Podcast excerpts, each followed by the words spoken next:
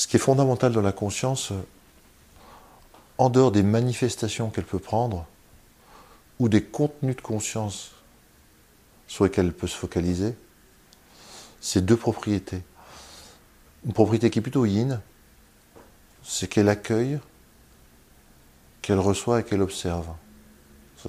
Et une capacité yang, c'est qu'elle dirige, c'est qu'elle a une intention. Bohm appelait ça l'onde pilote quantique pour les particules subatomiques. C'est-à-dire que même les particules, elles ont une direction intentionnelle. Elles ont un plan à, accomplir. Au niveau de l'âme, on pourrait appeler ça le dessin de l'âme ou la mission de l'âme.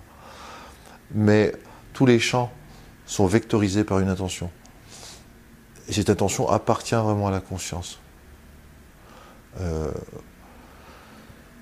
pourquoi je parle de ça? Parce que il faut savoir que avec ces deux capacités, l'observation et l'intention, la conscience peut se déplacer dans différents champs. Et suivant les champs dans lesquels elle se place, vont apparaître des contenus différents et on va être dans différents états de conscience. Je m'explique, quand la conscience, qui est la même, hein, que ce soit la grande conscience ou la petite conscience au sein des particules, est attirée, hypnotisée par la souffrance ou par des objets particuliers. L'ego est un objet psychique, le corps est un objet physique, mais les deux peuvent capter la conscience, l'enrouler, l'emballer, et elle perd certaines de ses capacités lumineuses ou d'autoréflexivité ou d'intelligence à ce moment-là. Euh, la conscience peut donc être presque dans un cauchemar euh, dans lequel elle est, la prison dans laquelle elle est capturée. Et l'ego est fort pour ça, pour attirer la conscience comme un SOS, SOS, SOS. Et si, on si la conscience s'approche trop, il va l'entraîner avec, euh, avec elle dans son naufrage, l'ego. Donc, quand on libère la conscience, quand on la garde à une certaine distance, ce qu'on appelle se désidentifier des contenus de la conscience hein, en méditation, et quand on sait qu'on peut la placer sur différents plans, on peut la placer sur le corps, sur l'ego, sur l'âme, sur d'autres mondes habités, comme dans le chamanisme, ou euh, avec les, les, trans mystiques euh, dans différentes dimensions subtiles, visibles ou invisibles, matérielles ou non matérielles, ou bien sur la conscience absolue. Eh bien, c'est pas si difficile que ça. En fait, on s'imagine souvent qu'il euh, faut faire un gros travail de transformation intérieure, il faut faire des, des grands stages de chamanisme de jeûne, de purification, d'ascèse, pour enfin aller poser sa conscience dans la conscience unitive ou dans les mondes subtils ou dans les mondes intermédiaires entre notre monde à nous et, la grande conscience, le monde des anges, des guides, des entités. En fait, non. C'est que dès qu'on libère la conscience avec cette capacité d'observation d'intention de la souffrance de l'ego, elle s'élève elle-même. Et si on a en plus l'intention de la mettre dans tel ou tel de ces domaines d'expérience, on peut vite les atteindre. Les chamans disent le monde des morts est séparé du monde vivant par l'épaisseur d'une feuille d'érable. C'est-à-dire qu'en fait, c'est beaucoup plus fin qu'on ne le croit. C'est nos croyances limitantes et c'est le brouillage de l'ego qui nous fait sembler ça très éloigné et très difficile d'accès. Mais en fait, dès que vous faites de la méditation, et dès que vous arrivez parfois à calmer la conscience, à la, juste la tranquilliser, elle bouge moins, elle attire moins, et, et, et peuvent arriver des, phénomènes liés à d'autres champs de conscience qui, qui impactent la conscience. Et euh, ces phénomènes peuvent, de, je dirais, des, plans de conscience très élevés, très subtils. C'est pas forcément euh, réservé à une élite.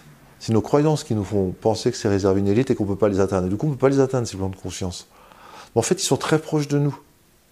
Parce que dès qu'on est dans une conscience non brouillée, comme je parlais de l'ascenseur de l'endocausal ou d'une dos chez Ransford, c'est-à-dire l'ascenseur de la partie consciente des particules qui se relie à la partie consciente de champs plus complexes et plus globaux et plus intelligents et qui, se relie à la conscience du champ unitaire global, de la conscience d'origine. Donc tout ça pour dire quoi? Tout ça pour dire que la méditation, c'est vraiment la base. La méditation vipassana ou pleine conscience. Parce qu'elle nettoie le miroir, et du coup le miroir, il est capable de refléter des objets venant de différents plans de conscience. Et que si on a vraiment l'intention et qu'on se, dit que c'est possible, avec peu de pratique, on peut vraiment atteindre des champs de conscience élevés. Alors, la différence avec le pratiquant expérimenté ou c'est que lui, il peut y rester longtemps. Alors que le pratiquant habituel, il se fait vite recapter par l'ego qui se réveille et qui est non, c'est moi, n'oublie pas.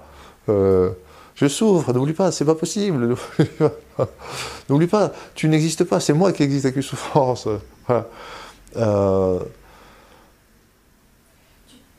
donne-moi un exemple pour accéder à ça, pour lâcher cette souffrance euh, du mental. Là. Un exemple concret. Ben, quand je parle de la méditation pleine conscience, c'est un exemple très concret.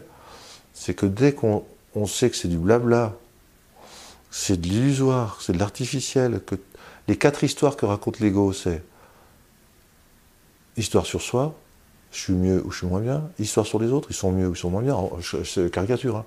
Histoire sur le futur, ah ça va être génial quand j'aurai ça, ou oh là là, qu'est-ce qui m'attend demain Histoire sur le passé, oh là là, l'erreur que j'ai faite, je regretterai toute ma vie, ou ah c'était si bien le passé, enfin bref ces quatre genres d'histoires, dès qu'on les repère en méditation et qu'on les étiquette, histoire sur le passé, histoire sur moi, histoire sur l'autre, juste pour dire oui, oui, d'accord, production du mental, inintéressant, répétitif, aucune surprise à en attendre, aucune progression à en espérer.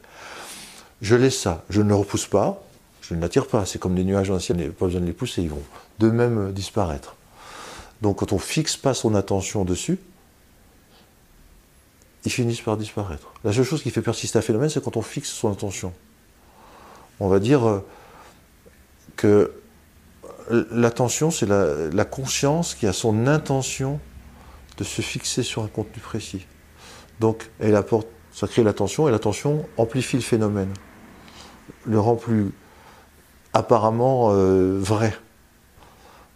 Et euh, dès qu'on sait qu'on peut avoir l'intention de fixer sa conscience sur autre chose, que c'est possible, et qu'on calme le mental, l'attention va pouvoir se porter sur d'autres plans et apporter d'autres types d'informations, spirituelles ou transpersonnelles, ou sur l'absence de l'ego dans la réalité.